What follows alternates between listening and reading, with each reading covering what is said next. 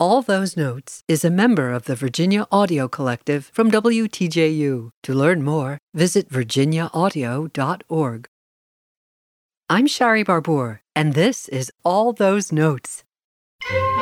He played in New York nightclubs, was a song plugger in Tin Pan Alley, worked as a rehearsal pianist for singers on Broadway, and established himself as one of musical theater's most talented and successful composers. George Gershwin was known to bring bits of his travels home with him percussion instruments from Cuba and Parisian taxi horns for an American in Paris. He said, I frequently hear music in the heart of noise. My purpose here is to portray the impression of an American visitor in Paris as he strolls about the city and listens to various street noises and absorbs the French atmosphere.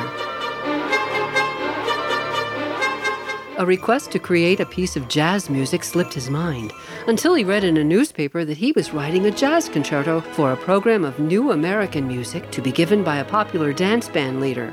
With one month as a deadline, he wrote at a fevered pace and combined elements of classical music with effects influenced by jazz. He had his result in three weeks a two piano version of what is considered to be his best known work, Rhapsody in Blue, perhaps the most performed and most recorded orchestral composition of the 20th century. It established Gershwin's reputation as a serious composer. His life, as well as American music, would never be the same.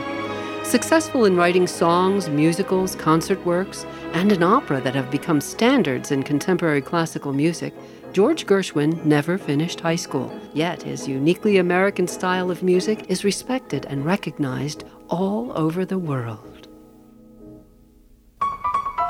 I'm Shari Barbour with all those notes.